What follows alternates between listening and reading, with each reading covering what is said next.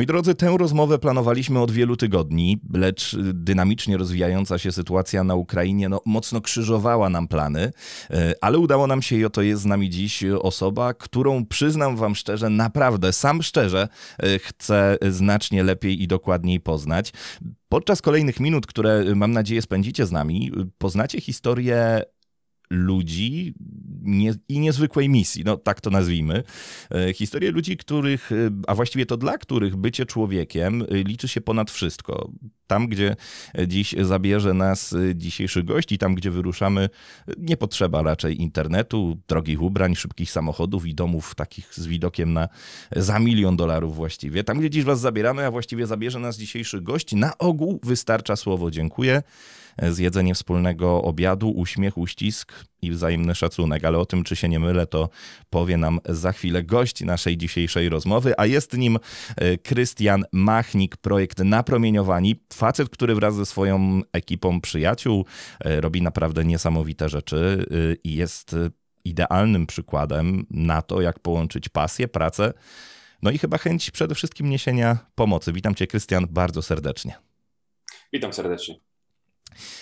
Krystian, y, Samosiołowie, to o nich chciałbym, y, abyśmy dzisiaj troszeczkę porozmawiali, abyś nam właściwie opowiedział, bo znasz, znasz ich doskonale. Mm, zdaję sobie też sprawę, że pewnie większość osób, która nas dziś słucha bądź ogląda, no zna was już, bo nie jesteście gdzieś tam y, pod kapeluszem, wszak wasze produkcje doczekały się czy to publikacji na, na otwartych chyba kanałach telewizji polskiej, bądź też nawet i w kinach, czego żałuję, że nie mogłem zobaczyć na dużym ekranie. Ale opowiedz nam może, gdyby gdyby był ktoś, kto nas jednak jeszcze nie zna, was jeszcze nie zna, kim są y, samosiołowie y, i także kim przede wszystkim dla nich jesteście wy. Tak, generalnie samosioły to po polsku samosiedleńcy, czyli ludzie, którzy nigdy nie pogodzili się z przymusową ewakuacją zarządzoną po katastrofie w czarnobylskiej elektrowni jądrowej w 1986 roku i zdecydowali się na powrót do opuszczonych wiosek y, w czarnobylskiej strefie zamkniętej. Mm, oni zostali wtedy przymusowo ewakuowani, więc ich powroty późniejsze były nielegalne. Milicja próbowała ich wyrzucać z tych chat, oni znowu wracali, oni ich znowu wyrzucali i tak dalej, i tak dalej, aż w końcu administracja terenu zamkniętego, terenu skażonego machnęła na nich ręką, stwierdzili, że jak chcą, to niech sobie żyją, to i tak są starsi ludzie. No, minęło, za chwilę minie 36 lat od katastrofy, a oni ciągle żyją, z tym, że to są ostatni z tych samosiów, ostatni ludzie Czarnobyla. Mm, szacuje się, że wróciło ich około 3000. Do dzisiaj w samych opuszczonych wioskach żyje ich 21. Mm, ogólnie samosiołów jest nie więcej niż 90. Także jest to temat, który się niestety kończy. Mm, no, jest to trochę słowo, e, no niewłaściwe może, może w tym miejscu, no ale niestety takie są fakty. A my, jako napromieniowani.pl, staramy się docierać do nich, pomagać im z racji tego, że zajmujemy się tematem radioaktywności, energetyki jądrowej, czy wprost Czarnobyla po prostu, na który generalnie stawiamy, bo organizujemy też wyjazdy do Czarnobyla. Znamy to miejsce, znamy tych ludzi, wiemy jakie są ich potrzeby, wiemy jak im pomóc skutecznie. Bo przywieźć produkty to jedno, ale tak, żeby to było skuteczne, wiedzieć kto, co, jak, gdzie, do kogo, no to jest zupełnie inna sprawa, która jednak wymaga dogłębnego roz, rozeznania w terenie. Hmm. Dobrze, że to podkreśliłeś, bo tak właśnie przypomniało mi się i teraz można powiedzieć człowiekowi serce pęka, jak no, telewizja tego nie pokazywała, e, ale jak dużo tych rzeczy, tych darów, które też były przekazywane, trochę odbijając od tematu, wybacz, na Ukrainę, no lądowała gdzieś tam na przeładowniach, na parkingach, czy jakichś warehouse'ach, niekiedy nawet była palona po prostu, e, pomimo tego, że no, ludzie z dobrym sercem coś przekazywali. Także ta, ta skuteczna, celna pomoc przede wszystkim, to co powiedziałeś, wydaje mi się, że jest mega istotne w tych czasach. Tak, i tutaj też dobrze, że o tym wspomniałeś, że to rozwinąłeś, ponieważ y, nie jest problemem kupić jakieś produkty i je gdzieś przekazać. Y, tak jak mówisz, jeśli one nie są, jeśli to nie jest koordynowane w odpowiedni sposób, no to niestety te produkty mogą się potem marnować, bo trafiają nie tam, gdzie są faktycznie potrzebne. Niestety było dużo takich przypadków, że dane produkty trafiały do regionu, gdzie te produkty i tak są. Więc y, no, pytanie po co? E, my często, często nam ludzie zadają pytanie, czemu w Polsce nie pomagamy? Czy, czy, czy w Polsce nie ma biednych ludzi, że musimy jechać na Ukrainę? No, oczywiście, że są, ale w Polsce mamy mnóstwo organizacji. W Polsce każdy może pomóc. Ja mogę, ty możesz, mój sąsiad może, wszyscy mogą pomóc. A w Czarnobylu? raczej nie ma dużo ludzi, którzy mieliby tam dobre rozeznanie, a my je mamy, więc staramy się to wykorzystać. Skoro, skoro, skoro już nam los dał takie, no może nie los, ale nasze własne starania takie Również, również i ten temat właśnie dziś chciałbym, żebyśmy poruszyli. Zanim przejdziemy jednak dalej, pozwól, bo ty spędziłeś już ponad rok w Czarnobylu, właściwie to znacznie dłużej, ale ten rok to jest taki chyba taka pieczęć na, na tym wszystkim. Wiem, że jesteś ogromnym pasjonatem y, tamtego mrocznego, wymarłego miejsca, y, znasz je doskonale. Jak zaczęła się twoja przygoda y, z, z pasją związana ogólnie z tym obszarem? Co cię tam ciągnie, tak? Właśnie fajnie, że wspomniałeś o tym roku w Czarnobylu. No, on mi no ja śledzę kanał już, to nie jest tak, zeszłego... że ja z przypadku, wiesz, zaprosiłem. No, ze, zeszłego lata mi wybił, dokładnie mhm. policzyłem, bo widząc pieczątki w paszporcie jestem w stanie policzyć, ile dni byłem w Ukrainie, ile dni byłem w strefie. No i w samej strefie przed wybuchem wojny byłem krótko, naliczyłem 410 dni, więc to, to, jest, to, to jest dla mnie jak, taki, jak takie odznaczenie, że mogłem tam być, ponieważ no, słusznie zauważyłeś, że pasjonuję się tym miejscem. Lubię to miejsce, lubię ten temat, e, lubię ten klimat i lubię się tym zajmować. Mm, a moja przygoda zaczęła się z tym bardzo niepozornie. Po prostu zawsze mnie interesowało to, co nie interesowało innych, e, a temat Czarnobyla no, był tutaj taką jakby rodzynką mm, na torcie, gdzie, wisienką na torcie właściwie, gdzie no było tam wszystko, wszystko, co mnie interesowało. Raz, że opuszczone miejsca, historia najnowsza, radioaktywność, no i potem jeszcze w trakcie doszli, mm, doszło zainteresowanie ludzi, ludźmi, czynnikiem ludzkim. E, I wyglądało to tak, że założyłem po prostu stronę, która teraz, e, pod którą to wszystko teraz organizujemy, napromieniowani.pl, e, jako po prostu człowiek zainteresowany tym tematem. Pojechałem do Czarnobyla, przekonałem się, że to jest to, co lubię. Mm, I wszystko, co potem się stało, stało się tak naprawdę z przypadku. To, że strona się tak rozwinęła, to, że zaczęliśmy organizować wyjazdy, czy to, że zaczęliśmy pomoc humanitarną organizować długo przed wojną, bo przecież od pięciu lat to robimy. Mhm. Wszystko jest dziełem przypadków, gdzieś tam różnych składowych, czy, czy ludzi przypadkowo spotkanych, którzy sprawili, że stwierdziłem, że pójdę tą drogą. Niczego nie planowałem, zawsze szedłem po prostu za ciosem. E, no i tak jak już wcześniej wspomniałem, dzisiaj ten temat w zasadzie gryziemy od wszystkich e, możliwych stron.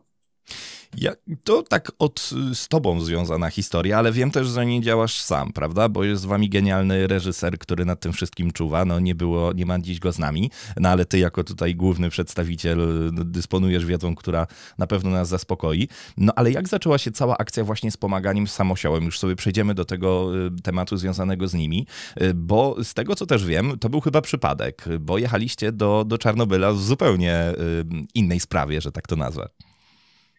Tak, y, jeśli chodzi o Amadeusza Kocana, reżysera, oczywiście współpracuje z nami od, chyba od samego początku. Mam nadzieję, że poruszymy potem temat filmów, y, no, które dla nas tworzy. Mm, natomiast wracając do, do tematu, to tak, to był oczywiście przypadek, jak, jak wspomniałem, jeden z wielu. Powiem szczerze, przez pierwszych naście wyjazdów do Czarnobyla nie interesowałem się ludźmi, czynnikiem ludzkim, tylko po prostu tym, co wszyscy. Czarnobylem jako miejscem, opuszczonymi budynkami, elektrownią. No nie oszukujmy się, ludzie jadą tam głównie po to, żeby zobaczyć to miejsce, które jest tak znane na, na całym świecie, z, z, znane z historii najnowszej. Mm, pojechaliśmy do opuszczonej wioski Łubianka, gdzie e, nawet nie wiedziałem, że ktoś mieszka. Okazało się, że mieszka tam jedna babuszka, którą spotkaliśmy zupełnym przypadkiem po tym, jak e, szła do leśnictwa Puszczy Czarnobylskiej była już osłabiona, narzekała, że, e, że słabnie, że boli ją głowa i chce wezwać pomoc. No, słabła coraz bardziej z minuty na minutę, zdradzała objawy przegrzania organizmu, a świeciło no, potężne słońce, 35 stopni upało, a ona wpadła na pomysł, że pójdzie 6 czy 8 kilometrów, już nie pamiętam dokładnie, do Puszczy Leśnictwa Czarnobylskiego, gdzie jest kilkunastu pracowników. Bo to też nie jest tak, że strefa czarnobylska jest całkowicie opuszczona. Gdzie niegdzie są pracownicy. Mm, no, mm, mała szansa jest na to, że ona by tam y, doszła.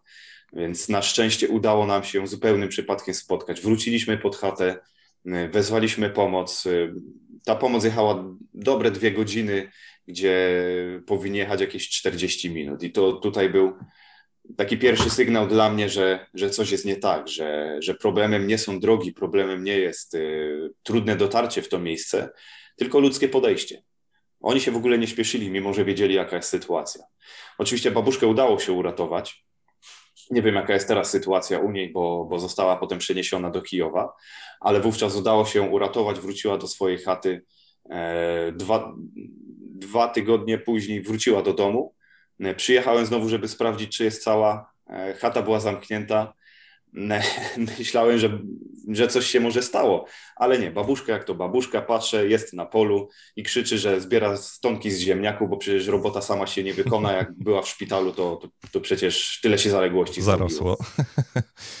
Dlaczego oni nie wyjechali podczas ewakuacji? Trochę już o tym wspomniałeś, no ale jednak ta akcja, pomimo że to był 86 rok, tak, o ile dobrze, e, mniej więcej dobrze tak, tak. pamiętam, tak. no znaczna większość tych osób e, wyjechała. Jakie oni podają najczęściej takie argumenty, które uważasz, że są najbardziej sensowne? Bo takie nieraz niektórzy mówią, no nie, bo nie, prawda? No to są jednak już starsze osoby, więc co tak naprawdę ich tam trzyma? I, i dlaczego nie, nie pojechali wtedy sobie pomóc, nie znaczy, dali szansy? Oni, oni wyjechali wszyscy, bo musieli po prostu.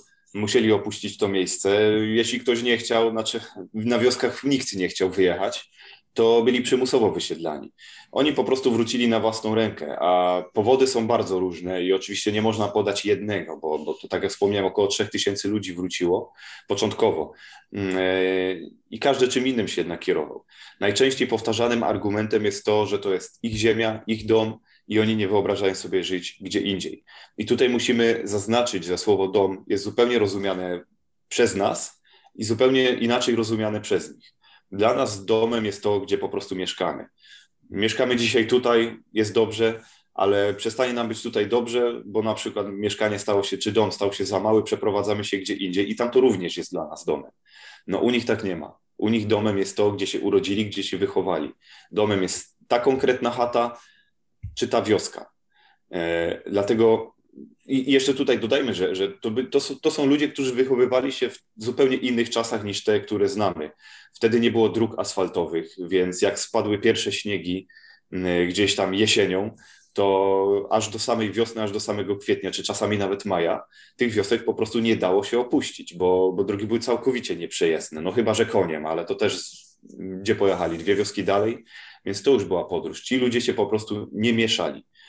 Mm, więc oni się tak przyzwyczaili do życia w jednym miejscu, tak je cenili, że w momencie, kiedy zostali przeniesieni gdzie indziej, do innych wiosek, czy nawet do miast, no to można się spodziewać, że czuli się tam po prostu źle, co jeszcze, jeszcze było potęgowane przez podejście ludzi, którzy mm, traktowali ich trochę tak, jak tutaj w Polsce u nas traktowało się pierwszych tych, którzy byli za, zarażeni e, koronawirusem. E, nie wiem, czy pamiętasz, to było na zasadzie, że to ten, który nam przyniósł do, do wioski e, wirusa. Było takie, takie trochę takie prześladowanie wytykanie. było tych mhm. osób. No. To samo było w Czarnobylu w 80, znaczy po Czarnobylu w 86, kiedy do danej wioski przywieziono załóżmy kilkudziesięciu mieszkańców innej wioski, no to wszyscy ich automatycznie traktowali jako trendowatych, jako tych zarażonych. Nie chcieli mieć z nimi kontaktu, bali się, że coś od nich złapią. E, I było mnóstwo różnych dziwnych sytuacji na zasadzie, że i to akurat wiem od nich o, z opowieści osobistych, że ludzie potrafili na drugą stronę ulicy przechodzić, jeśli to było na przykład w Kijowie, albo sytuacje, że e, dziecko takie z Czarnobyla chciało się pobawić gdzieś w piaskownicy na placu zabaw z innym dzieckiem i przychodzi rodzic, nie baw się z tym dzieckiem, ono jest z Czarnobyla. Więc jeśli trafiają do obcego miejsca, które już na starcie jest im złe, bo to nie jest ich miejsce, plus są tak traktowani, no to jak mogą nie chcieć wrócić? Ale tak jak zaznaczyłem, powodów jest cała masa, masa bo yy, jeszcze, jeszcze różne składowe dochodziły. Była na przykład babuszka, która faktycznie, bo oni dostali domy w innych wioskach, mieszkania, domy, więc to nie było tak, że ich wyrzucono na ulicę i rób ta co chce ta. Dostali domy. E, była na przykład sytuacja, gdzie jedna babuszka przepisała ten dom, już nie pamiętam na kogo, czy na syna, na kogoś z rodziny. No a on potem powiedział, że to jest nasz dom, twój dom jest w Czarnobylu i spadaj tam. Hmm. Jak pojechała do Czarnobyla dożyć tej chaty, w której mieszkała wcześniej, to, to już rodzina ją więcej nie odwiedziła.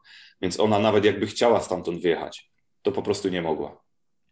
Ile osób teraz tam żyje mm, i czy są to tylko staruszkowie? No bo przecież wcześniej żyły tam także dzieci, o czym świadczy choćby fakt tych rzeczy, które e, po sobie mm, no, pozostawili wszyscy, tak? Był przedział wiekowy e, bardzo różny, no a jednak rozmawiamy teraz tylko i wyłącznie o osobach starszych. Tak, no bo pamiętajmy, że no, trochę jednak czasu minęło od katastrofy. Mm, jeśli chodzi o czarnobylską strefę zamkniętą, to tam nie mogą przebywać osoby poniżej 18 roku życia. Po prostu nie będzie wydane pozwolenie. Mm, musimy też tutaj rozróżnić, bo jeśli chodzi o samosioły, no to to są oczywiście ludzie starsi ze względu na, e, na to, jak dawno już ta katastrofa się wydarzyła. E, na wioskach opuszczonych mamy ich 21. Jeszcze mamy miasto Czarnobyl, które jako tako funkcjonuje częściowo, i tam ilu jest samosiłów dokładnie nie wiem. E, oficjalne dane mówią, że wszystkich samosiłów jest 93, e, więc minus 21 mielibyśmy liczbę samosiłów mieszkających w mieście Czarnobyl, ale mamy tam też pracowników strefy zamkniętej. Około 2000 osób, którzy no, no, dbają o tę strefę, pracują tam. To są czy policjanci, czy służby bezpieczeństwa, naukowcy, ekolodzy, administracja jest potężna. Mm, e, no trzeba po prostu ten teren ochraniać. No, ochrona chociażby też jest potrzebna, e, no chociażby, żeby obiekty jądrowe e, ochraniać. No i część z tych pracowników, no trochę jest tam taki proceder załatwiania sobie statusu samosioła, żeby, żeby mogli sobie przygarnąć jakiś domek i, i tam mieszkać. I to są wtedy osoby faktycznie młodsze, na przykład, które mają 40-50 lat, ale nie są samosiołami. E, mają tylko status samowsioła, więc ta liczba oficjalna zawsze będzie e, sztucznie zawyżona. Hmm. Natomiast e, no, my staramy się jednak docierać głównie do tych samowsiołów, którzy mieszkają na wioskach, ponieważ samo miasto Czarnobyl, tak jak wspomniałem wcześniej, ono częściowo funkcjonuje. Mm, częściowo, ponieważ przed katastrofą mieszkało tam 13 tysięcy ludzi, teraz 2 tysiące, ale to nie są stali mieszkańcy, tylko ludzie, którzy tam mieszkają w systemie zmianowym. Oznacza to, że taki strażak czy policjant przyjeżdża tam na dwa tygodnie, pracuje dzień w dzień, a potem na dwa tygodnie wraca do domu i, i, i odpoczywa. Na tej zasadzie. I, I, w tym czasie oczywiście ma przydział mieszkania, ale to nie są stali mieszkańcy. Więc y, są też sklepy. Także te samosioły, które mieszkają w mieście Czarnobyl, no jeszcze nie mają tak źle, bo mogą sobie pójść y, do sklepu. Jeśli chodzi o samosioły na wioskach, to niestety, ale tego sklepu nie ma i w zasadzie nie ma nic poza na przykład dziesięcioma zamieszkanymi chatami. Z tego co pamiętam, jeżeli y, pomyliłem, to popraw mnie, ale w jednym właśnie z dokumentów, y, tych długometrażowych, y, tam jest poruszony temat jednej kobiety, która wychodzi przed dom i ona właśnie czeka, ponieważ tam raz na jakiś czas ktoś przejeżdża z jakąś gazetą czy z chlebem i że to są bardzo takie objazdowe akcje, że, że nie jest to zbyt regularne. Czy, czy dobrze mówię, czy coś przekręciłem? Tak, no w sumie, w sumie to ja bardziej przekręciłem, bo powiedziałeś, że sklepu nie ma, a sklep jest, ale obwoźny. On przyjeżdża raz na 4, 5, 6 tygodni, no nigdy nie wiadomo. E, no jest to sklep po prostu, no nawet słowo sklep jest za dużo powiedziane, bo, bo, bo wcześniej dzwonią do samosiołów z miasta Iwanków e, i ciężarówką przywożą to co, to, co potrzebują. Więc jeśli taka babuszka powie, że chce kilogram mięsa, to przywożą kilogram mięsa, nie więcej i to też za kilka dni, za tydzień. Jeśli zmieni zdanie w tym, tema, w, w tym czasie, no to już więcej nie dostanie. A to, co kupi wtedy, musi jednak starczyć na miesiąc. E, ale no, oczywiście to, to, to jest ciężkie, no bo chleb, na ile chleb nam starczy? Tak. Na trzy dni? No niestety na długo, na długo nie ma szans. E, tak samo mięso. Mają lodówki, bo, bo energię elektryczną mają jednak. Tutaj strefa, administracja strefy dba o to, żeby, żeby ten prąd mieli. Ale to też ile zmieścisz w zamrażarniku? no jednak niedużo, więc y, bardzo cenią te pomoce takie, które, które przyjeżdżają e, no chociażby od nas. Hmm. Czym różnią się ci starsi ludzie, mm, których tam co roku odwiedzacie, bo udało ci się jakby nie było poznać ich, ich historię, e, od tych, których mijasz na co dzień na ulicach? Tak już w dużym mieście, naszym polskim na przykład. Różnią się chyba wszystkim. Oczywiście już pomijamy tak oczywiste kwestie jak wiek, E, ale jeśli chodzi o podejście, mm, no to mi się wydaje, że zupełnie, zupełnie jest to inne podejście do życia. E, jest to takie podejście, które ja częściowo przejmuję mm, w związku z tym, że, że bardzo dużo czasu spędziłem z samosiołami i kiedy wracam do Polski, to często mi nawet trudno z ludźmi e, wytrzymać. Nie, nie umiem słuchać typowo polskiego narzekania. Bardzo, bardzo mnie to e, denerwuje, bo po tym wszystkim, co, co, co usłyszałem, co widziałem w opuszczonych wioskach, częściowo opuszczonych, te, te, te, nasze przyziemne problemy wydają mi się po prostu tak błahe, że nawet, że nawet nie chce mi się na, te, na ten temat dyskutować. Mm, a babuszki z Czarnobyla i dziaduszki też, e, no jakie są dla nich problemy? Czy przeżyją do jutra? Czy będzie sklep? Czy będzie co jeść w ogóle?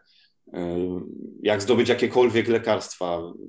Zmartwieniem jest to, że nie ma żadnej opieki medycznej, że jak coś się stanie, to zadzwonią, to może przyjedzie jutro, może pojutrze kto, kto, kto ma narąbać drewno, bo, bo ona już nie ma siły, jeszcze niedawno miała, a teraz już nie ma. No, to, to są główne problemy. Dla nich te, które my mamy, to są takie błahostki, naprawdę błahostki. Ale jak ci powiem, tam widziałem kilka osób, chyba jednego takiego starszego pana, który jak zobaczyłem, jak radził sobie z siekierą, e, robiąc drewno w swoim wieku, czy to chyba nawet była starsza kobieta, przepraszam, taka przygarbiona, która sama sobie gdzieś tam to drewno e, ciachała, to ja byłem w szoku, bo nie wiem, czy ja byłbym w stanie, wiesz, tak e, operować tym, no ale jednak ten przymus, no jednak jak nie masz nikogo do pomocy, no to jakoś człowiek się e, usamodzielnia. Tak, tak, to dobrze wspomniałem, bo to są ludzie naprawdę zahartowani. Patrzysz na taką babuszkę i wydaje ci się, że, że no jest słabiutka, a zaraz widzisz, jak niesie taki kawał wielki, wielki drewna, no, który ja podnoszę i dla mnie on jest bardzo ciężki, a taka zgarbiona babuszka go nosi i wygląda jakby to w ogóle waga dla niej nie była. Więc no, to są ludzie, którzy jednak pracę fizyczną mają przez całe życie, więc są niepozorni, ale są naprawdę zahartowani. No ale też w pewnym już etapie jednak wieku człowiek, prawda, nie oszuka, co jest zrozumiałe, tylko tak przypieczętowałem to. Z czego ci ludzie cieszą się najbardziej? Mm, z kontaktu z nimi. E, nawet te produkty, które my, my do nich przywozimy, to, mm, e, to, to, oczywiście cieszą się z tego, że dostali chleb, że dostali, nie wiem, mięso czy, czy inne podstawowe tak naprawdę produkty, bo my nic specjalnego nie przywozimy, tylko takie naprawdę podstawowe rzeczy. I to jest na zasadzie, że bardzo Wam dziękuję, że aż tak dużo przywieźliście i tak dalej, ale postawcie to tutaj i chodźcie, siadajcie już do stołu, bo, bo ja, już, ja już obiad ugotowałam, bo, bo, bo już wiedziałam, że jesteście w naszej wiosce. Mm, więc to jest takie dla nich numer jeden, że, że mogą z kimś porozmawiać, że przede wszystkim, że ktoś się nimi zainteresował. Bo pamiętajmy, no, ludzie starsi na ogół czują się opuszczeni, a co dopiero ludzie starsi, którzy żyją w opuszczonej wiosce odwiedzi ich ktoś raz na, raz na miesiąc, nawet jak raz na tydzień, a przez pozostały czas mogą sobie porozmawiać sami ze sobą albo z kurami czy z psem. Więc ta samotność bardzo, bardzo im doskwiera i to widać. Widzą nas z daleka i, i już do nas machają. E, I wręcz zauważam, że nawet są dumni z tego, że przyjechaliśmy do, do ich chaty, że tam z tej odległej Polski przyjechaliśmy tyle kilometrów, żeby, żeby spędzić czas z nimi. Ja ci powiem, że kilka y, scen y, z, z, waszych wypadów, no to, przepraszam, y, to powiem ci, że oglądałem no po prostu ze świeczkami w oczach i, i, i chociażby ten fragment, w którym jedna z babuszek, która już jest, albo cały czas jest, przepraszam, tego nie wiem, niewidoma, kiedy ona stwierdziła, że ona jak już słyszy samochód, to ona was nie widzi, ale ona was poznaje po tym, że wy już jedziecie, czyli ona tak jakby nadrabia sobie to tym, że jak już po dźwięku y, pojazdu was poznaje tak, tak. I, i widać było to ujęcie, że faktycznie no, jest osobą y, niewidomą. No, takie rzeczy tak ściskają, no, że... To, to, była, to była babuszka e, Maria, która była ostatnią mieszkanką wioski Opacici. Niestety zmarła półtora roku temu, e, więc już w tej wiosce nikt nie mieszka. Ale na przykład e, jeszcze rok temu żyła babuszka Ała w, w mieście Poliskę, w zachodniej części strefy zamkniętej, która straciła wzrok całkowicie, nie częściowo, ale całkowicie już. Mm, I ona, mimo że u niej rok nie byliśmy, bo mieszka naprawdę w bardzo trudno dostępnej części e, strefy e, zamkniętej, a no jej pomagał inny samosioł, więc u niej warunki jeszcze nie, jeszcze nie, nie, nie były tak złe. Mm, I ona po głosach poznawała, kto kim jest i, i, i, po imionach. I nawet pamiętała, co jej rok temu przywieźliśmy. I, I, na filmie była nawet scena, jak ona mówi, że rok wcześniej taki ciepły kocyk przywieźliśmy i, i ona go tak uwielbia.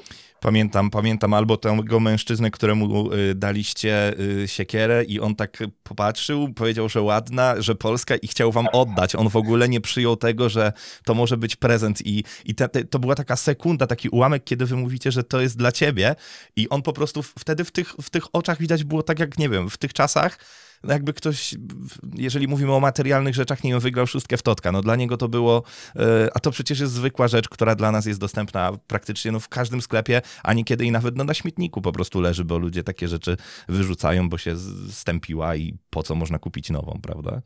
Tak, i, i potem nawet zresztą była scena, gdzie, mm, gdzie powiedzieliśmy, że mamy chleb. I ten dziadek, dziadek Wasyl, który też niestety już nie żyje, no był w szoku, że my chleb przywieźliśmy.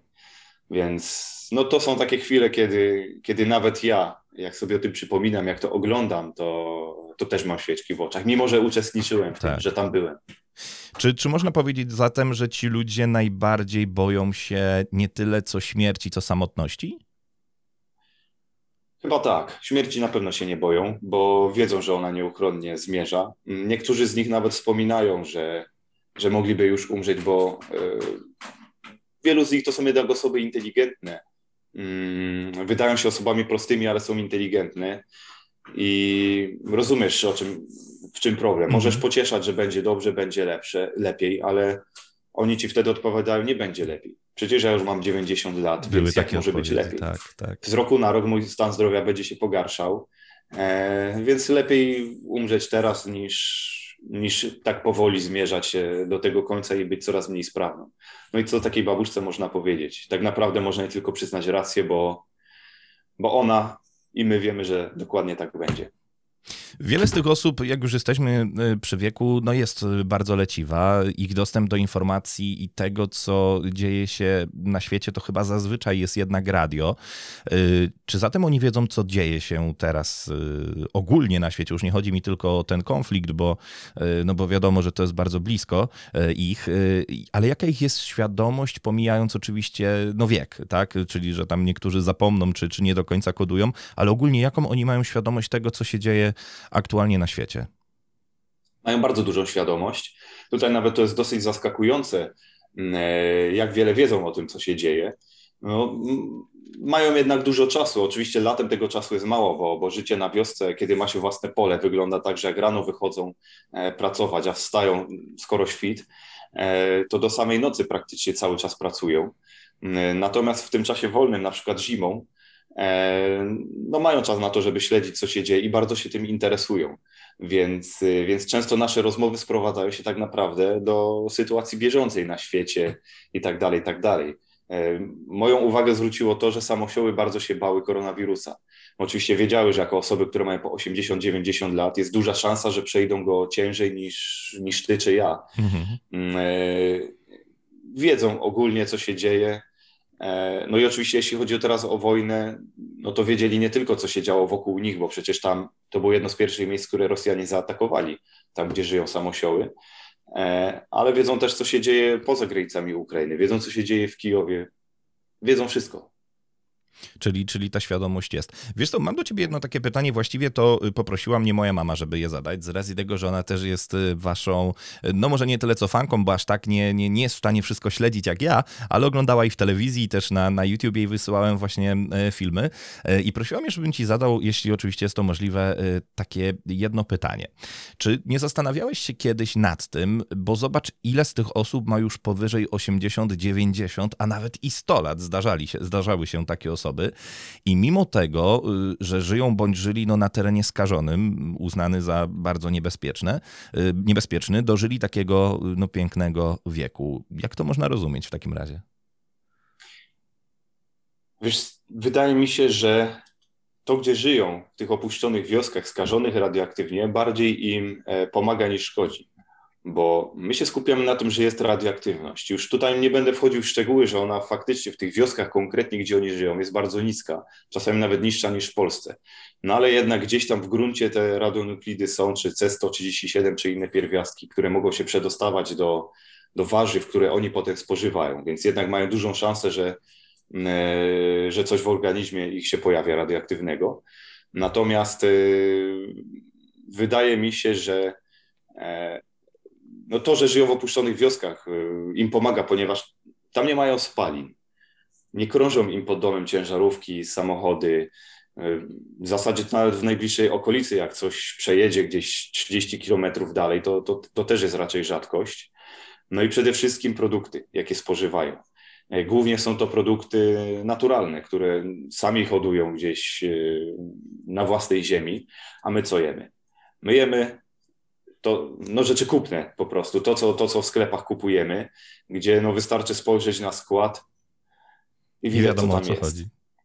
Oczywiście tutaj e, nie jesteśmy w stanie jednoznacznie powiedzieć, czy to to, czy co powoduje tak, to, wróżymy to, wszystko, troszkę, tak, tak. Mhm. Ale, ale jednak e, wydaje mi się, że, że mieszkanie w opuszczonej wiosce w Czarnobylu niesie za sobą więcej plusów niż minusów. Wydaje mi się, że też, nie wiem, czy przyznasz mi rację po raz kolejny, pozwolę sobie narzucić jakiś taki swój e, tok myślenia, że też ogromny wpływ na to, e, na tą no, leciwość tak, tych, tych osób, bo wiadomo, mogło się zdarzyć tak, że ci młodsi po prostu, no i się zdarzyło, też umarli, więc no, e, u nas też można powiedzieć, że w Warszawie na przykład, czy w Krakowie żyje dużo starszych osób, jak się weźmie pod uwagę tylko tych starszych, tak, którzy zostaną. E, natomiast też mi się wydaje, że dostęp do informacji to, że nie mają tak przegrzanych tych głów tym, tym, tym mediami i ogólnie, no bo wiesz w jakich czasach sam y, żyjemy, tak? Strach, lęk, wszystko na szybko, instant. Też mi się wydaje, że ma ogromny wpływ na to, że ci ludzie po prostu biednie, samotnie, ale bez takiej presji y, technologicznej i takiego biegania za wszystkim że to też ma wpływ na, y, na, to, na to, co się dzieje. Y, fajnie wspomniałeś o jedzeniu, no to może zostańmy przy tym, bo ja też szczerze jeszcze przed obiadem, więc, więc y, po, porozmawiajmy może o tym. No bo często jesteście przez nich mile goszczeni, to widać na filmach, oni chcą wam dać no praktycznie wszystko, wyciągają co mają naj, najlepszego. Często też coś na rozgrzewkę, chyba to jest taki standard tam, żeby, żeby co, czymś mocniejszym poczęstować. Przypuszczam, że są to zazwyczaj właśnie produkty, tak jak mówisz, które no wyrosły na ich działkach, na ich ogródkach, na ich ziemi. I teraz pytanie, czy wy nie macie jakichś takich obaw, pewnie wiesz do czego zmierzam, że te produkty w 100% no, są datne, yy, zdatne do spożycia. No, pewnie wielu pomyśli, no kurde, skoro tyle żyją, no to co on gada, no przecież na pewno są zdrowe. Ale tak sobie myślę, może oni się jakoś, wiesz, uodporniają, czy no nie wiem. Wiesz, człowiek głównie się boi tego, czego y, nie zna. No my jednak tym tematem się interesujemy, więc wiemy, że spożywanie tego nam nie zaszkodzi, ale żeby tutaj już za bardzo nie wchodzić nawet w szczegóły, to, to tak jak wspomniałeś, oni żywią się tym od 36 lat i dożyli bardzo, no bardzo sędziwego wieku, który no, wydaje mi się każdy z nas chciałby dożyć, będąc sprawnym. Więc skoro oni jedzą to 36 lat, to czemu nam ma coś być od jednego, czy dwóch, czy pięciu obiadów? No tutaj no za bardzo logiczne, logiczne by to nie było, mm, ale ludzie faktycznie często się boją, jak y, ludzi przywożę tam, bo, bo organizuję wyjazdy, więc y, często też jedziemy do samosiołów z takimi pom mniejszymi pomocami, y, no to ludzie dosyć często też mają obawę, czy na pewno chcą to jeść. E, no ale babuszka jednak ma dar przekonywania, e, więc często nawet, bo, bo, bo, to jest też charakterystyczne, że babuszki mają bardzo duże poczucie humoru i duży dystans do to siebie widać, tak. najczęściej. Tak. Jedna z babuszek, e, która zresztą nazywa mnie swoim wnukiem, pamięta moją datę urodzenia i wszystko po prostu, to zawsze tak z nożem w ręku mówi, że nie wyjdziecie, póki nie będzie wszystko zjedzone. Więc no to wydaje mi się, to dosyć mocno przekonuje, że jednak trzeba. I tak jak wspomniałeś, coś mocniejszego oczywiście też jest, bo e, no to są takie strony, takie, takie tradycje, że jak ktoś przychodzi do chaty, to trzeba go ugościć. No i najczęściej to jest czy, czy to samogon, czy, czy do tego jakieś ogóreczki, pomidorki, no oczywiście z własnej ziemi, e, więc oni nie wyobrażają sobie, żeby tego do stołu nie podać i wręcz sami nalegają, żeby się e, napić. U nas też kiedyś taka tradycja tak, była. Że, że trzeba się napić w domu. E, no już zanikła tam, ona jest dalej bardzo, bardzo żywa. I, I oczywiście ich nie obchodzi to, że w czterech chatach wcześniej już piliśmy. I jesteście samochodem. Więc musimy. tak, a powiedz mi, czy, y, czy co takiego najczęściej jest wam serwowane, oczywiście z przymrużeniem oka, czy jest coś takiego, co, y, co najczęściej spotykasz się, no bo to ja tak przytoczę oczywiście inny temat, ale to jest podobnie, tak się poczułem jak u was, jak w Polsce. U nas jest tradycja, nie, że tam ksiądz chodzi po kolędzie i każdy w niego wpycha, nie, jak, jak gdzieś tam przychodzi do domów, no to tak samo wy, dlatego też pytanie, czy jest jakiś taki produkt, no poza tym samogonem wspomnianym, który, który wybierasz najczęściej, albo którego może odmawiasz po prostu, bo ci nie podchodzi. Znaczy ja osobiście nie, nie lubię grzybów, a, a grzyby to są takim stałym produktem, bo, bo jednak żyją wokół lasów. Natomiast y, no to są potrawy jednak dość podstawowe, jak y, pieczone ziemniaki, e, ogórki kiszone. Zresztą najlepsze ogórki na świecie, jakie można zjeść, to moim zdaniem właśnie w Czarnobylu. Mm, e, konserwowe te mm, pomidory, e, no, co tam jeszcze jest. No, tego jest cała masa, tak naprawdę trudno mi, mi tutaj wymienić. E, no ale generalnie często jest tak, że, że jak dany produkt mi w Polsce nie smakuje, to tam go jem u babuszek. Okay. Bo jest jednak przygotowane inaczej i sam produkt jest też inny, bo taki pomidor, czy on jest y, jakiś kiszony, czy, czy, czy świeży, to smakuje po prostu inaczej. Taki pomidor, jak przekroimy na pół, to go czujemy w całe, całym pomieszczeniu, że on tu jest. Te nasze sklepowe, no to najczęściej trzeba wziąć i, i, i powąchać, żeby czuć ten zapach. Tam produkty naprawdę są dużo bardziej intensywne. Hmm. Wspomniałeś bardzo fajną rzecz przed chwilą. Powiedziałeś, że człowiek się boi y, tego, czego nie zna. bo chyba zacytowałem dobrze. Y, czy zatem y, Czarnobyla należy się bać? Nie, absolutnie. E, no sam pobyt tam, jak widzimy, mieszkanie tam mm, nie jest groźne. E, no i też jeśli chodzi o czarnobylską elektrownię jądrową, no to tam nie ma zagrożenia, że, że dojdzie do kolejnego wybuchu, że wyleci nagle stamtąd radioaktywna chmura, jak to często w mediach się przedstawiać, jak to często ludzie gdzieś piszą, więc absolutnie nie ma, nie ma co się bać. Pamiętajmy, że od katastrofy minęło 36 lat, a poziom promieniowania każdego roku jednak słabnie. I no tutaj czas leczy rany. Robi swoje. Mhm. Poznałeś wiele historii tych y, ludzi, zobaczyłeś, jak oni żyją, y, czego potrzebują, co ich cieszy, co im sprawia problem. Mm, gdybyś mógł przeszczepić pewne cechy i wszczepić y, do, do naszego takiego komercyjnego społeczeństwa. No może już niekoniecznie nie uczepiajmy się tych osób starszych, ale, ale tak wiesz ogólnie. Co byś przeszczepił stamtąd z, z tych osób ulepionych do, do dzisiejszych nas?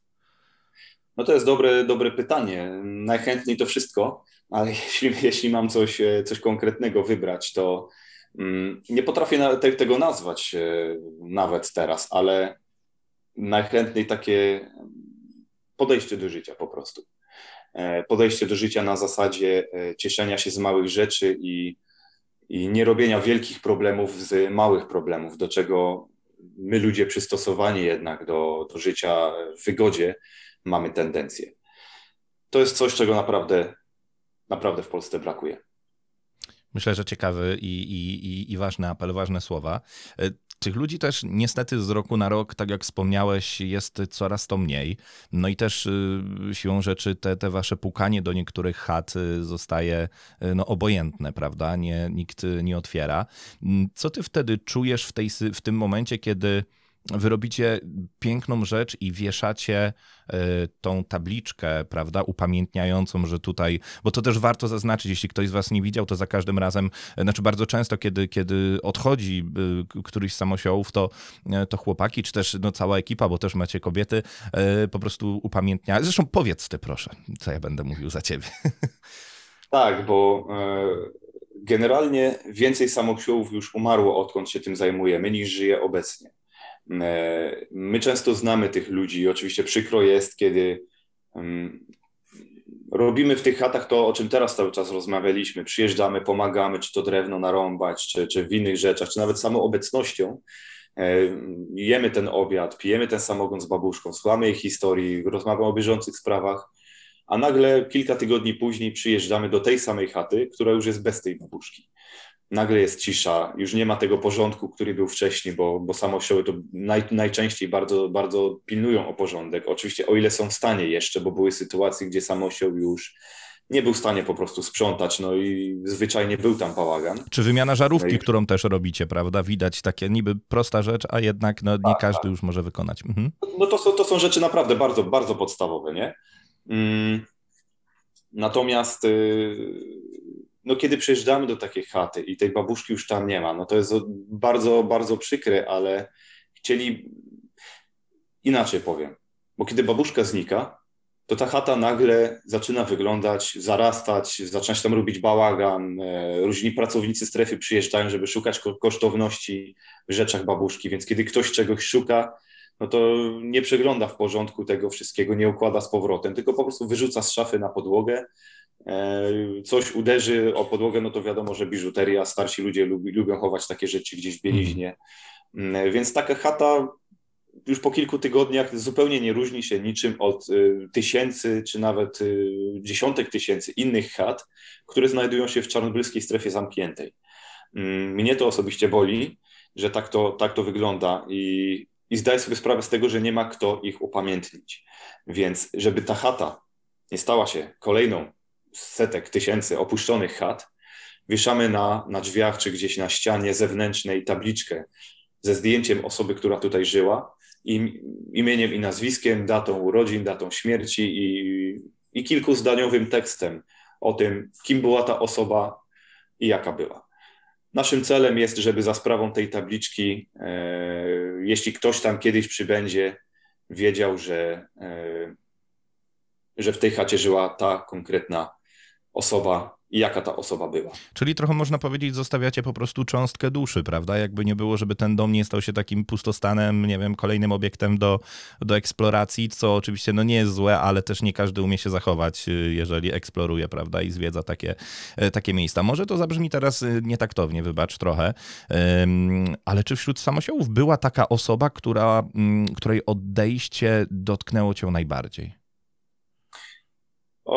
Było takich samosiłów bardzo dużo. E, jednym z nich była babuszka, którą już w zasadzie spojrzałem, Olga Tymofiewna Sapura, e, która żyła na samym początku wioski e, i to przy drodze, którą wszyscy wjeżdżali. Jeśli wjeżdżali do tej wioski, to przejeżdżali obok jej chaty, a mimo to nikt jej nie odwiedzał.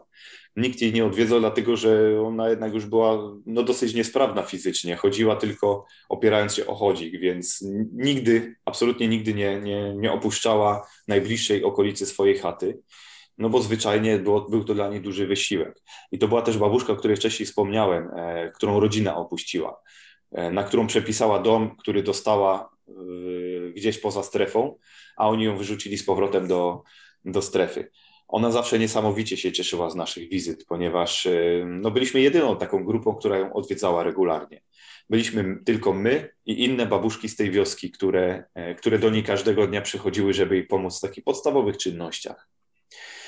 E, I pamiętam, że kiedy przyszedł COVID, przyszła pandemia, nie mogliśmy jeździć na Ukrainę przez, przez długi czas. No, musimy pamiętać, te obostrzenia w pierwszych miesiącach były naprawdę ostre, e, włącznie z całkowitym zamykaniem granic. Mm, kiedy w końcu udało się pojechać po kilku miesiącach, ona oczywiście bardzo się ucieszyła, śmiała się, przytuliła. I pewna, że kiedy przytuliła, spojrzała na mnie i powiedziała, że, że myślała, że przed śmiercią już nikt jej nie odwiedzi. I wtedy się rozpłakała. I faktycznie miesiąc później zmarła. Więc y, udało się jeszcze, jeszcze ją, e, ją odwiedzić. No i, i do dzisiaj jej chata jest zamknięta na kłódkę, bo dbają inne babuszki. E, I przychodzą dalej inne babuszki, żeby dokarmiać koty po tej babuszce, mimo A, że tak. półtora roku temu zmarła. Miałem taką bardzo dziwną sytuację, kiedy przyszedłem z inną babuszką do tej chaty, otworzyła kłódkę, weszliśmy do środka. No, wszystko, wszystko po staremu, tylko po prostu nasze babuszki już nie ma. Mm. I taka dosyć dziwna sytuacja, kiedy, kiedy y, ta babuszka gotuje y, obiad w jej kuchni, wszystko paruje, zrobiło się gorąco, e, po to, żeby zrobić jedzenie kotkom, które wciąż żyją w tej chacie i nie chcą z tej chaty wyjść. Oczywiście wychodzą gdzieś na zewnątrz, ale chodzi o to, że, że nie chcą opuścić tak, tak. tego miejsca. E, a ja w innym pomieszczeniu rozpalający mm, ogień w, w piecu żeby, żeby koty miały ciepło. I, i, I ta babuszka podeszła, podstawiła krzesełko, żeby, żeby kotki mogły sobie usiąść bliżej pieca i się grzać, e, grzać dłużej. I, I takich chat oczywiście jest cała masa, naprawdę tego jest bardzo dużo i kiedy je odwiedzam, no to zawsze no, przychodzą wspomnienia. że tutaj się działo i, i, i że, już, że już tego więcej nie będzie. Natomiast y, jeszcze, jeszcze trochę przedłużę. Najbardziej mnie chyba porusza odwiedziny u chaty Fiodora Struka w wiosce Ilincji. Właśnie pierwszy mężczyzna tak naprawdę, tak. o którym dzisiaj mówisz. Czy to też znaczy dlatego, że kobiety po prostu no, żyją dłużej, czy, czy ty jakoś umiłowałeś akurat płeć piękną, czy, czy, czy po prostu przypadek? Nie, nie, odwiedzamy absolutnie wszystkich. Tutaj, tutaj nie, nie pomagamy wszystkim, tutaj nie wybieramy. Po prostu mężczyzn wśród samosiłów jest naprawdę mało. No zapewne wynika to z tego, że kobiety zwyczajnie żyją dłużej, mhm. E, większą szansę mają na, na, na dożycie sędziwego wieku, więc mężczyzn no, można policzyć na palcach jednej ręki. Mhm. Dlatego głównie mówimy babuszki z Czarnobyla. Tak, ale opowiedz o Fiodorze, e... przepraszam, bo ci przerwałem. Tak, tak. No, no, no plus jeszcze w ostatnich latach dużo, dużo e, dziaduszków umarło. A jednym z nich był dziaduszek, od którego w zasadzie, bo za, za, zaczęła się ta akcja, bo w zasadzie decyzję o organizowaniu tych pomocy humanitarnej do Czarnobyla podjąłem właśnie po, po tym, jak poznałem e, nie babuszkę, ale dziadka. Wspomniany Fiodor Struk z wioski Ilincji był ostatnim mieszkańcem tej wioski. Spotkałem go zupełnym przypadkiem. E, również bardzo podobnie e, jak babuszkę Olgę z Łubianki, o której wcześniej wspomniałem, która zasłabła, do której pomoc wzywaliśmy, również nie wiedziałem, że ktoś w tej wiosce żyje zobaczyłem, że jakaś postać idzie w moim kierunku, gdzieś tak z 200 metrów. Mm, taki chudy dziadek, dosyć, dosyć brudny, bo nie, za bardzo nie potrafił się sobą zająć już w ostatnich miesiącach życia. Niósł dwa baniaki takiej brudnej, zim, przepraszam, nie zimnej, tylko żółtej wody, którą nabrał z lokalnego stawu i no led, ledwie to niósł po prostu. Ja zapytałem, czy może mu pomóc, bo już mu nawet łzy z oczu leciały. On się oczywiście zgodził. Mm, poszliśmy do jego chaty, no i tam wszystko absolutnie było w sadzy. Ogrzewał tą chatę tak, taką, nawet nie piecykiem, ale taką stalową kozą, która była tak nieszczelna, że, że wszystko było czarne. Miałem wtedy silne wrażenie, że, że on się tutaj spali, że dojdzie do tragedii. E, no ale ja go zapytałem, jak mu pomóc. On tylko wspomniał, że, że chciałby cukier do tej herbaty, bo lubi słodkie, a, a gdzie w wiosce, gdzie w wiosce dorwie cukier? No nie da się. I wróciłem dwa tygodnie później z produktami, ale nie spodziewałem się, że pomoc będzie aż tak potrzebna, bo e, okazało się, że faktycznie stało się to, czego się obawiałem i chata spłonęła. Mm, dziad z, z, tych, z tych gruzów po tej chacie wystawał w zasadzie wystawał tylko stelaż łóżka i, i ta nieszczęsna koza, e, ten piecyk, który, e, no winowajca tego wszystkiego. Okazało się, że dziadek skrył się w chacie obok z tym, że no, ta chata była w stanie technicznym sprawnym, ale, ale tam nie miał ani rzeczy, ani niczego. Był w dziurawych butach, bez kurtki zimowej, a już były zimne dni, zimne noce, bo to była jesień, listopad. On natomiast przez kilka dni żywił się e, tylko tym, co zostało na drzewach, jakimiś orzechami czy resztkami jabłek. Wszystkie zapasy spłonęły. E, no i już na tym etapie podjąłem decyzję, że, że już na pewno musimy to organizować, robimy. Jedną akcję pomocy do niego zrobiliśmy, w tym czasie zaczęliśmy poznawać innych samosiołów, ale żeby nie przedłużać, zmierzam do tego, że miesiąc po tym, jak ak pierwszą akcję pomocy zorganizowaliśmy, dziadek zniknął. Po prostu. Wyszedł z chaty i, i nigdy tam nie wrócił. Czyli robi nam się trochę wątek kryminalny na kanale Strefa Mroku. Tak, Jednak. tak, tak. I najgorsze jest to, że do dzisiaj nie wiadomo, co się stało. Przyszedłem do tej chaty krótko po tym, jak on zniknął. Wszędzie była masa produktów spożywczych czy innych, czy, czy nawet moich butów, bo swoje buty zimowe mu dałem. Mm, e, nawet na stole był ugryziony chleb i szklanka wody do połowy wypełniona. Przy stoliku to wszystko leżało. Wyglądało to tak, jakby jadł śniadanie i, i stwierdził, że musi po coś pójść i już nie wrócił. Bardzo dziwna sprawa. Oczywiście e, policja e, go szukała. Mm, e, nigdy go nie znaleziono. Uciec ze strefy nie mógł, bo nie miał żadnej rodziny. Być może wpadł do studni, bo te studnie czasami nie są zabezpieczone, a niekiedy są na równi, na równi z poziomem gruntu. Studnie wszystkie sprawdzaliśmy, nic nie znaleźliśmy, więc teoria moim zdaniem jest taka, że trafił na watachę wilków. Właśnie mnie mówisz, że może... potrafią mm -hmm. zaatakować, kiedy, kiedy widzą pojedynczego człowieka i to jeszcze bardzo osłabionego. No to jest, to jest na, pewno, na pewno ciekawa sprawa. Niestety no, z niezbyt dobrym happy endem. Krystian, nie mogło zabraknąć tego pytania. Masz jakieś informacje, jak oni teraz sobie radzą podczas, no, podczas sytuacji, która, która panuje na Ukrainie, podczas wojny? Oczywiście cały czas miałem sytuację, cały czas, cały czas byłem na bieżąco z tym, co się dzieje. E, przez pierwsze dwa tygodnie w ogóle kontakt był bezproblemowy. Potem dopiero wyłączono energię elektryczną, więc e, samosiły nie mogły ładować telefonów, a mają babuszki telefony, bo żeby wezwać pomoc, no Muszą, musiało się tego tak, nauczyć. Tak, tak. Oczywiście to są tak zwane babuszkafony, czyli, czyli telefony z wielką klawiaturą, które, tak, które służą wyłącznie do, do tego, żeby zadzwonić. Nie ma tam żadnych zbędnych funkcji, ale, ale mają te telefony.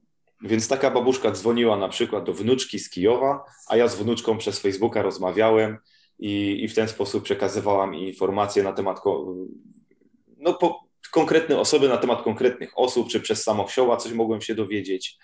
Więc, więc ten obrót informacji cały czas był. I wiem, że e, Rosjanie ani razu nie wjechali do wiosek, w których żyją samosioły. Na szczęście bo jak wiemy, e, raczej nie zaprowadzają porządku i pokoju tam, tam gdzie się pojawiają. Mm, natomiast e, samosioły widziały samoloty lecące od strony Białorusi, mm, bo zaznaczmy, że Czarnobyl e, praktycznie graniczy z Białorusią. Widziały, słyszały samoloty, latające rakiety mm, i słyszały odgłosy walk toczonych poza strefą. Tam jest chyba 30 Więc... kilometrów, prawda? Plus minus chyba, dobrze mówię? E, no zależy, zależy od jakiego punktu, tak. natomiast od czarnobylskiej elektrowni jądrowej jest 8 kilometrów linii prostej do granicy, także o. no bardzo, bardzo blisko. Okej. Okay no to niestety te osoby w swoim życiu doczekały się takiego nasilonego, no bo wiadomo, sytuacja na Ukrainie to nie jest y, od, od marca, prawda, tylko to już się ciągnie, tak jak powiedziałeś, e, ale no niestety doczekały się tego, że drugi raz usłyszały te syreny i samoloty chyba w swoim życiu, prawda, bo już biorąc pod uwagę ich wiek, kiedyś to słyszały. Tak, jest, jest jeden y, dziadek, Iwan, który y, bardzo, bardzo, my go takim wojennym dziadkiem nazywaliśmy, bo on zawsze zmierzał do tematu II wojny światowej. E, co byśmy nie poruszyli, to on zawsze do tej, nawiązywał do II wojny światowej, bo e, pamięta Niemców, jak byli w jego, mhm. w jego wiosce, a tam przeszły dwa fronty przez Czarnobyl. E, na własne oczy widział, jak Niemcy mordowali cywili dorosłych i, i palili ludzi i zakopywali. On przeżył, bo był wtedy dzieckiem, ale na, na, na tyle dużym, że, że zapadło mu to pamięć. I teraz, wtedy były dwa fronty i teraz jeszcze kolejny. Niestety musiał, musiał widzieć, więc hmm.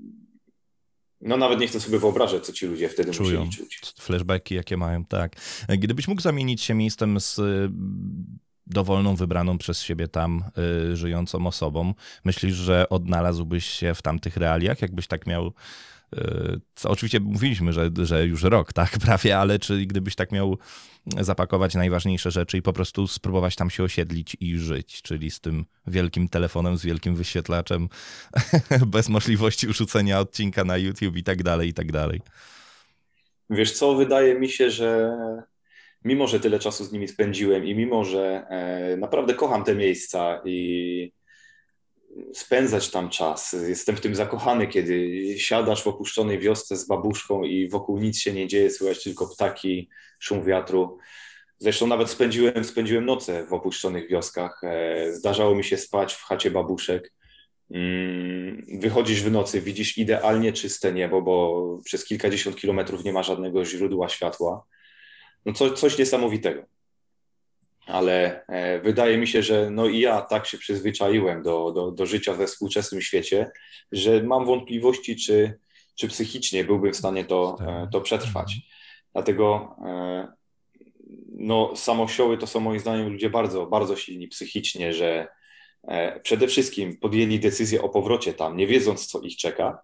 A druga sprawa, że przez te 30 parę lat nie wyjechali stamtąd, wiedząc, że prawdopodobnie w innym miejscu będą mieli lepsze życie. Mhm. Bo zaznaczmy, że wielu z samosiałów ma rodzinę, mają możliwość wyjechać na przykład do Kijowa, ale oni po prostu nie chcą. Więc to jest siła. My, moim zdaniem, jesteśmy słabi, bo kiedy nam tego wszystkiego zabraknie, zabraknie tych tak. No nawet, nawet podejrzewam mi zaczęłoby to doskwierać. Być może mniej niż innym, ale, ale e, no nie oszukujmy się, że, że, że też z takim telefonem żyję całe życie. Zresztą moja działalność e, opiera się na internecie w dużej, dużej mierze. Hmm. I w momencie, kiedy nagle musiałbym to zostawić, to całe moje życie by się zmieniło, więc podejrzewam, że nawet dla mnie byłoby to ciężkie. Czyli w Robinsona byś się raczej, w roli Robinsona Cruza trochę byś się nie widział, jeśli, jeśli o to chodzi. E, czy jest szansa... Znaczy, zaznaczę może, że widziałbym się, ale nie wiem, czy bym to przetrwał. Na jak długo? Okej. Okay. Czyli ta nutka chęci zdobywania w tobie nadal, nadal istnieje. E, jak sądzisz, bo mówisz, że czas tutaj troszeczkę yy, goi rany, te takie, chodzi mi o tą, o tą urbanizację tych miejsc, że, że tam jest coraz to bardziej bezpiecznie. Natomiast czy jest w ogóle szansa na taką urbanizację, że kiedyś tam w wróci to życie i jeśli tak, e, bo ty masz tę wiedzę nie tylko teraz bardzo fajnie, płynnie, ładnie, ciekawie rozmawiasz, ale masz też znacznie większą techniczną wiedzę, e, czy, czy, czy uważasz, że jest taka szansa, czy raczej, e, czy raczej nie? Absolutnie nie ma szansy, bo nawet jeśli wjedziemy do strefy zamkniętej, do rejonu, gdzie, gdzie dozymetry, czyli liczniki Geigera, czyli no, liczniki promieniowania mhm. pokazują, że, że tego promieniowania nie ma, bo tutaj zaznaczmy, że, że poziom promieniowania jest bardzo różny, zależnie od miejsca w strefie. Nawet jeśli pokazuje zupełnie standardowe wartości, to nie znaczy, że ten teren jest czysty, ponieważ w gruncie może się coś znajdować e, w ziemi. I samo przebywanie tam nie jest niebezpieczne, ale może na przykład być niebezpieczne spożywanie produktów, które, które tam e, rosną. Hmm, oczywiście tutaj już pewnie e, pojawia się pytanie w głowie, ale przecież samosioły to wszystko jedzą, więc jak może być, być tak, niebezpieczne? Tak. No ale tutaj zaznaczmy jeszcze raz, wszystko zależy od miejsca, bo te miejsca, które były najbardziej skażone radioaktywnie, czyli na przykład opuszczone miasto Prypeć, które jest takim no, symbolem całej katastrofy, bo, bo jak, jak wpiszemy Czarnobyl, no to od razu pojawiają nam się obrazki tak, właśnie tak. nie z Czarnobyla, nie z opuszczonych wiosek, ale albo z elektrowni, albo e, z opuszczonego miasta Prypeć no tam niestety poziom skażenia jest na tyle wysoki, że, że życie tam, spożywanie tych produktów w tych okolicach no mogłoby za sobą nieść jakieś negatywne skutki dla zdrowia. Czyli z czerwonego lasu jakichś tam y, przerobów jagodowych byś raczej nie polecał, czy jakichś grzybków, tak? No z czerwonego lasu to, to absolutnie nie, bo no tutaj to jest teren jednak najbardziej skażony radioaktywnie, mm. więc y, no i też nie ma co polecać y, robić okopów, tak? Bo to też się może źle skończyć. No, no okopów też nie. E, natomiast co do okopów, to tutaj media, e, media bardzo rozdmuchały ten temat, że oni poumierają w ciągu roku. No, to też jest w drugą stronę skrajność, bo szansa na to, że oni umrą w ciągu miesięcy czy roku, jest nawet informacja, że już ktoś umarł. Tak, było coś. Mhm. No to to jest naprawdę skrajność. E, oczywiście to może tam gdzieś w kolejnych latach, czy 5, 10, 20 oznaczać jakieś nowotwory, no ale prawdopodobnie już się nawet o tym nie dowiemy i nawet oni nie będą w stanie tego skojarzyć z pobytem tam. Hmm. Przechodzimy powoli do końca. Zaraz jeszcze porozmawiamy sobie troszeczkę o filmach. Natomiast jeżeli koniec, to chciałbym się skupić na tym wyjeździe, tym momencie, kiedy wy opuszczacie e, już wioskę po misji e, i zostawiacie za plecami e, samosiołów. Ja pamiętam taką sytuację z mojego prywatnego życia, że z tego, że ja mieszkam w Wielkiej Brytanii, odwiedzałem babcię w Krakowie w Polsce i pamiętam ostatni raz, jak już ją odwiedzałem, ona mieszkała w bloku, to mi powiedziała, tak się przytuliła i mówi, że już chyba ostatni raz się widzimy, nie? Tak zapamiętałem to do dziś i, i tak mnie przytuliła i to tak, i faktycznie niestety tak się stało. I teraz pytanie też do ciebie, co wy czujecie, jak wy odjeżdżacie? Jak ci ludzie się z wami żegnają? Czy oni mówią do widzenia, do zobaczenia? Jak, jak, jak to wygląda i co czujesz, kiedy już jesteś na tej normalnej drodze asfaltowej, wiesz, już spełniony, ale chyba jednak no nie do końca, jakoś takie mam przeczucie. Wiesz co, e, wydaje mi się, że, że jest coś takiego, że starsi ludzie czują, że, że mogą niedługo umrzeć, że, że, że raczej ich dni dobiegają końca. I wydaje mi się, że e, widzowie również to e, potwierdzą, że, że wielu wśród naszych, znaczy Twoich widzów, miało takie sytuacje ze swoimi babciami czy dziadkami. Jest tak faktycznie i wśród samosiołów oczywiście nie jest inaczej, że yy, też bardzo często jest tak, że, że słyszymy, że to już być może ostatni raz i, i oni potem umierają.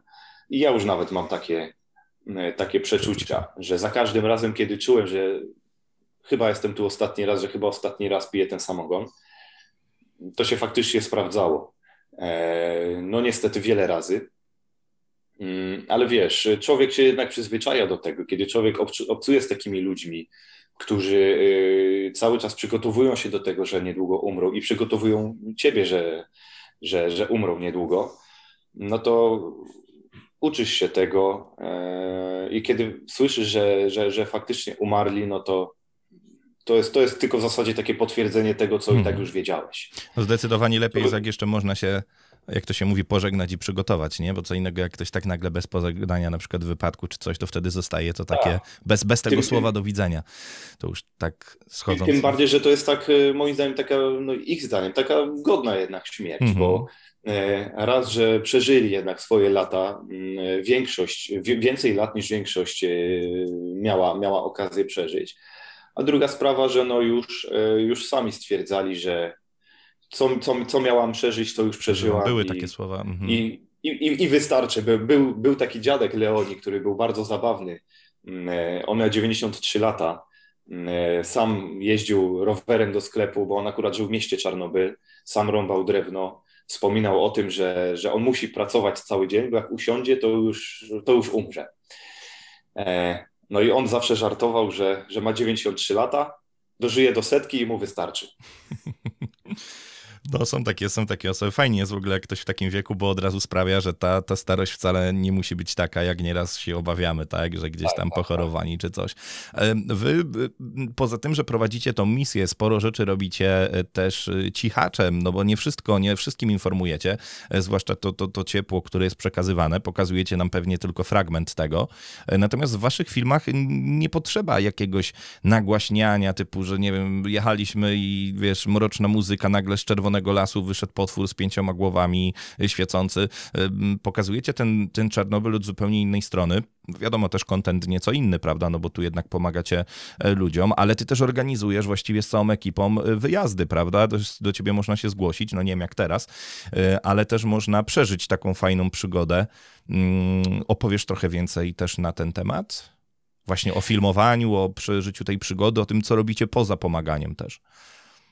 Tak jak wspomniałeś, y, naszym główną działalnością jest jednak organizowanie wyjazdów do, do Czarnobyla i do innych miejsc, bo zajmujemy się dosyć specyficznymi kierunkami, jak y, tam, gdzie jest radioaktywność, czyli Czarnobyl, białoruska strefa zamknięta, oczywiście do czasu też wcześniej, bo, bo, bo jednak Polaków potem przestali tam wpuszczać. Tam również jest teren zamknięty, teren skażony po katastrofie, czy do elektrowni jądrowych, czy nawet do Fukushimy organizowaliśmy wyjazdy, oczywiście też przed pandemią. Mm, a w samym Czarnobylu byłem dwa tygodnie przed wybuchem wojny i miałem tam być w momencie, kiedy ta wojna e, wybuchła, ale tydzień wcześniej wyjazd e, odwołałem. Nawet rozmawialiśmy, mieliśmy wtedy gdybym, nagrywać Gdybym podcast. go nie odwołał, to byłbym dokładnie w, miejsc, w jednym z pierwszych miejsc, w których Rosjanie za, zaatakowali. Więc e, no, oczywiście nie wiem, czy to dobrze, czy źle, bo z jednej strony było ryzyko potężne, że mógłbym już nigdy nie wrócić, ale z drugiej strony po prostu szlak mnie trafił, że w, taki, w tak trudnym momencie nie było mnie tam, żeby, żeby im ewentualnie coś pomóc. Mm, ale wracając do tematu. Mm, zajmujemy się generalnie organizowaniem tego wszystkiego, informowaniem mm, na nasz, poprzez naszą stronę o tym, o tym, co się dzieje w temacie radioaktywności, bo, bo, bo przecież na przykład kiedy Rosjanie atakowali elektrownię jądrową, to cały czas szły informacje, że czy jakaś radioaktywna chmura leci, czy, czy cokolwiek. My, my od razu dementujemy lub potwierdzamy takie informacje. E, no i oczywiście też filmy, bo tak jak, e, tak jak już wcześniej wspomniałeś. No, pięknie to e, wygląda, naprawdę. Tutaj. No w naszych filmach, które zresztą reżyser Amadeusz Kocan tworzy, którego wcześniej wymieniliśmy, on bardzo fajnie czuje ten temat, bo tak jak wspomniałeś, nie potrzeba tutaj mrocznej muzyki, nie potrzeba tutaj jakichś efektów specjalnych najlepiej w tych filmach działa cisza. Kiedy słychać, jak babuszce czy dziaduszkowi drży głos, kiedy słychać, jak w tej wiosce czy w tej konkretnej chacie naprawdę nic się nie dzieje, jest kompletna cisza. I mi się wydaje, że zgodzisz się ze mną, że to są momenty, Absolutnie. które które najbardziej działają na człowieka. Hmm. Jak najbardziej, no to jest, to, jest, to jest piękne. Powiedz mi w związku z tym, co teraz się dzieje, jakie są plany, kiedy my będziemy mogli zobaczyć kolejną waszą wyprawę i też czy jest jakaś forma, gdyby nasi słuchacze mm, chcieli, czy osoby oglądające, bo to także będzie, prawda, na Spotify, y, chcieliby pomóc, y, włączyć się do takiej akcji, czy wy w ogóle potrzebujecie, czy raczej już macie tak bardzo fajnie zorganizowany system z jakimiś sponsorami, że, że po prostu to wystarcza na tą konkretną ilość osób? No to tutaj zaskoczę, bo sponsorów nie mamy praktycznie żadnych. No po, znaczy sponsorów takich bezpośrednich, którzy by gdzieś na przykład finansowo e, wspierali naszą akcję, że, że dają pieniądze i za to kupcie e, coś samosiołom, czy zorganizujcie wyjazd chociażby do sam, samosiołu, bo pamiętajmy, że potężne koszty są potrzebne na w ogóle organizację tego wszystkiego, bo samo dojechanie tam, samo paliwo to, to już jest dużo pieniędzy. No, chleba nie da się wysłać przelewem, więc y, takich kosztów organizacyjnych nie przeskoczymy. Są pojedyncze firmy, które wyślą nam na przykład latarki, e, żebyśmy samosiołom dali, bo to jest produkt, który tam jest bardzo ceniony jednak. Mhm. E, ale takich sponsorów, którzy by nas jakoś finansowo wspierali, to nie mamy. E, nasz, na zasadzie mamy, ale naszymi sponsorami są czytelnicy naszej strony napromieniowani.pl. Zawsze, kiedy organizujemy akcję pomocy, robimy zbiórkę po prostu internetową. Ludzie wpłacają czy to mniejsze kwoty, czy większe, kto ile chce, kto ile może. I za te środki organizujemy wyjazd, i za te środki kupujemy wszystko, za te środki odwiedzamy samosiołów. Mm, będziemy jechać niedługo, być może jeszcze nawet w tym miesiącu. Na razie zbieramy i, i informacje, i przede wszystkim e, staramy się uzyskać pozwolenia na wjazd do strefy zamkniętej, bo teren jest zajęty obecnie w przynajmniej w momencie mm, prowadzenia przez nas tej rozmowy, e, przez ukraińskie wojsko, więc uzyskanie pozwolenia jest e, niesamowicie trudne, a nie chcemy jechać po to, żeby się odbić od e, punktu kontrolnego. Ale wydaje mi się, że w tym miesiącu jeszcze uda nam się pojechać. Na dniach uruchomimy na naszej stronie zbiórkę, gdzie każdy będzie mógł pomóc nam, żebyśmy mogli pomagać my. Czyli gdzie będzie można, jeszcze raz powtórz, znaleźć y, zbiórkę na waszym pewnie Facebooku, tak, na waszych social media, i... Tak, oczywiście będziemy, będziemy trąbić o tym na prawo i lewo na naszej stronie na napromieniowani.pl. Czy to na Facebooku, czy na Twitterze, czy na, na Instagramie. Będziemy o tym pisać. Daj mi również szeroko. znać, będę śledził, bo również chciałbym się włączyć i z chęcią podlinkuję w razie czego, czy uda mu siebie na, na, na mediach, czy, czy tutaj e, na YouTube też informacje, bo, bo, bo warto, e, warto wspierać e, i też szczerze, jakoś tak przez te kilka lat, bo ja wiem, że twój kanał chyba od 8 lat jest na, na YouTube, plus minus, nawet nie, może się mylę o kilka, ale wiem, że starsze filmy, że te odwiedziny samosiołów, no to jest tak jakby w porównaniu do całego twojego kanału perspektywistycznie taki nowszy trochę projekt, mimo że tych misji już kilka było, to nie jest tak, że wy dopiero zaczynacie, absolutnie. E, natomiast e, E, zmierzam do tego, że zżyłem się po prostu z tym i, i nie ukrywam, że czekam bardziej na to niż na jakieś, nie wiem, filmy, właśnie horrory stamtąd, pomimo że tematem Czernobyla czy tych różnych horrorów się naoglądałem, wiesz, takich, takich rzeczy, to jednak takie po prostu ludzkie, prawdziwe, bez koloryzowania, y, myślę, jest czymś, co, co jest genialne. Powiedz mi, jakie macie plany na przyszłość jeszcze, poza tym, o których już powiedziałeś, takie rozwojowe. Wiesz co, oprócz tych filmów z serii Ostatni Ludzie Czarnobyla, które, które na YouTubie można e, mhm. e, zobaczyć, to e, Amadeusz Kocan tworzy ak aktualnie e, inny film, e, w pełni dokumentalny, który jednak chcielibyśmy już nie dawać na, na YouTuba, bo e, mimo, że temat, tak jak wspomniałeś, wiele ludzi się z, z, z nim zżyło, czekają na to, mm, ale problem jest taki, że mm, internet bardzo nie lubi powtarzalności i zauważyliśmy już, mimo tego, że poziom produkcji cały czas rośnie, to widzów jest coraz mniej, że oglądają go ci, którzy interesują się tematem, ale przestaje to docierać do nowego grona odbiorców. A naszym celem, oprócz tego oczywiście, że pomagamy samochłom i to, że nagłaśniamy temat, sprawia, że my mamy więcej możliwości. Więc y, no, nagłośnienie po prostu jest, jest tutaj w interesie. No, to jest niewłaściwe słowo, ale, ale, ale to pomaga nam pomagać. Mm. Natomiast chcieli, a inaczej, natomiast y, naszym celem jest też y, pokazywanie tego wszystkiego w taki, w taki sposób, jaki, jaki to faktycznie jest, żeby, żeby ludzie coś zobaczyli, żeby ludzie coś zrozumieli, bo ja to zawsze powtarzam, że nawet jeśli jedna osoba na tysiąc coś dzięki temu zrozumie, chociażby część, to już będzie sukces. I te filmy dokładnie, dokładnie to robią, bo jedno można opowiadać, ale, ale obraz też y, robi swoje. Jednak działa, działa dość, dość dobitnie. Powiedz mi, gdzie najlepiej byś odesłał y, widzów, słuchaczy, którzy jeszcze jakimś cudem y, nie mieli okazji oglądnąć y, waszych filmów z wypraw. Ja naprawdę powiem wam szczerze, już tak bez żadnego y, wazeliniarstwa, że to są naprawdę piękne, dokumentalne filmy, filmy zahaczające o reportaże, bo przecież rozmowy z tymi ludźmi chwytają za gardło. Jest piękna muzyka i każdego, szczerze ze swoich słuchaczy i z widzów, bardzo bym prosił, żebyście chociaż, jeżeli nie chcecie całego, jeżeli nie jest to wasz temat, po prostu spróbujcie. Dajcie sobie 5 minut, zobaczcie, jak to naprawdę was wciągnie. Także gorąco was polecam. A gdzie możecie, e, bo wiadomo, żeby też chłopakom było to jak naj, najbardziej opłacalne, no to już tutaj Krystian nam powie, gdzie te filmy wasze najlepiej zobaczyć.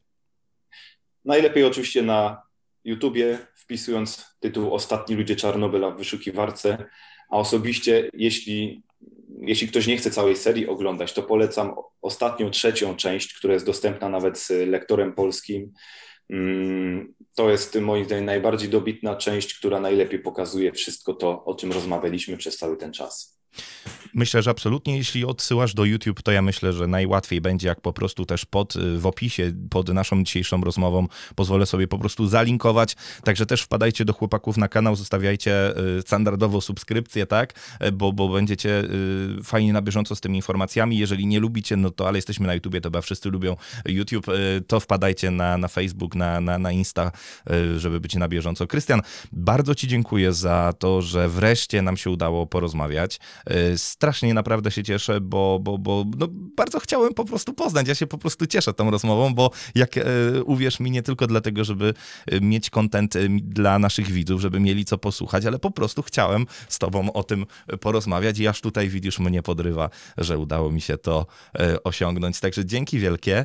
Mm. Mi, mi, mi, oczywiście bardzo, bardzo miło to słyszeć i tutaj może zaznaczmy, że mm, my się umówiliśmy na rozmowę bodajże na 25 lutego czy 6 lutego, ale przerwała nam to wszystko wojna. Tak. I tak kilka razy próbowaliśmy umówić, ale no, ja również cieszę się, że, e, że w końcu się to udało, bo nie ukrywam, lubię też takie, takie tematy, taki kontent, jaki ty tworzysz. E, I, i, I, często tego słucham, więc e, no, no to Dla sobie na koniec. To była przyjemność. To sobie na koniec y, posłodziliśmy. Moi drodzy, bardzo Wam dziękuję również, że i Wy byliście y, z nami. Y, ten podcast oczywiście będzie dostępny cały czas, ale też zrobimy go sobie z premierą. Właściwie to pewnie teraz właśnie go oglądacie z czatem na żywo. I tradycyjne moje pytanie, że jakbyś Krystian tylko miał ochotę być z nami, mam nadzieję, że jesteś, bo przenoszę się tak trochę w czasie, bo wiadomo, premiera będzie za x dni, albo jest teraz, znowu się przenoszę. No to oczywiście bądź z nami na, na czacie czacie i, e, i pewnie będzie kilka pytań. Dobrze, moi drodzy, dziękuję Wam bardzo serdecznie, że dziś byliście z nami. Jeszcze raz, Krystian, na Twoje ręce dla całej Twojej e, ekipy, z którą robicie tak wspaniałe rzeczy. Wszystkiego dobrego, powodzenia i obyście mieli jak najwięcej jeszcze szans i mm, mieć po co po prostu y, tam jeździć, czyli żeby nie te samosioły, tak brzydko mówię, y, się nam nie wykruszyły, tylko żeby, żeby byli i żeby wiedzieli, że faktycznie y, my Polacy, no bo tutaj jednak jakby nie było działacie pod polską flagą, no jesteśmy bardzo pomocni i otwarci. E, także dziękuję Ci jeszcze raz bardzo serdecznie. Was pozdrawiam, nie przedłużając, i do usłyszenia w kolejnych odcinkach na kanale Strefa Mroku.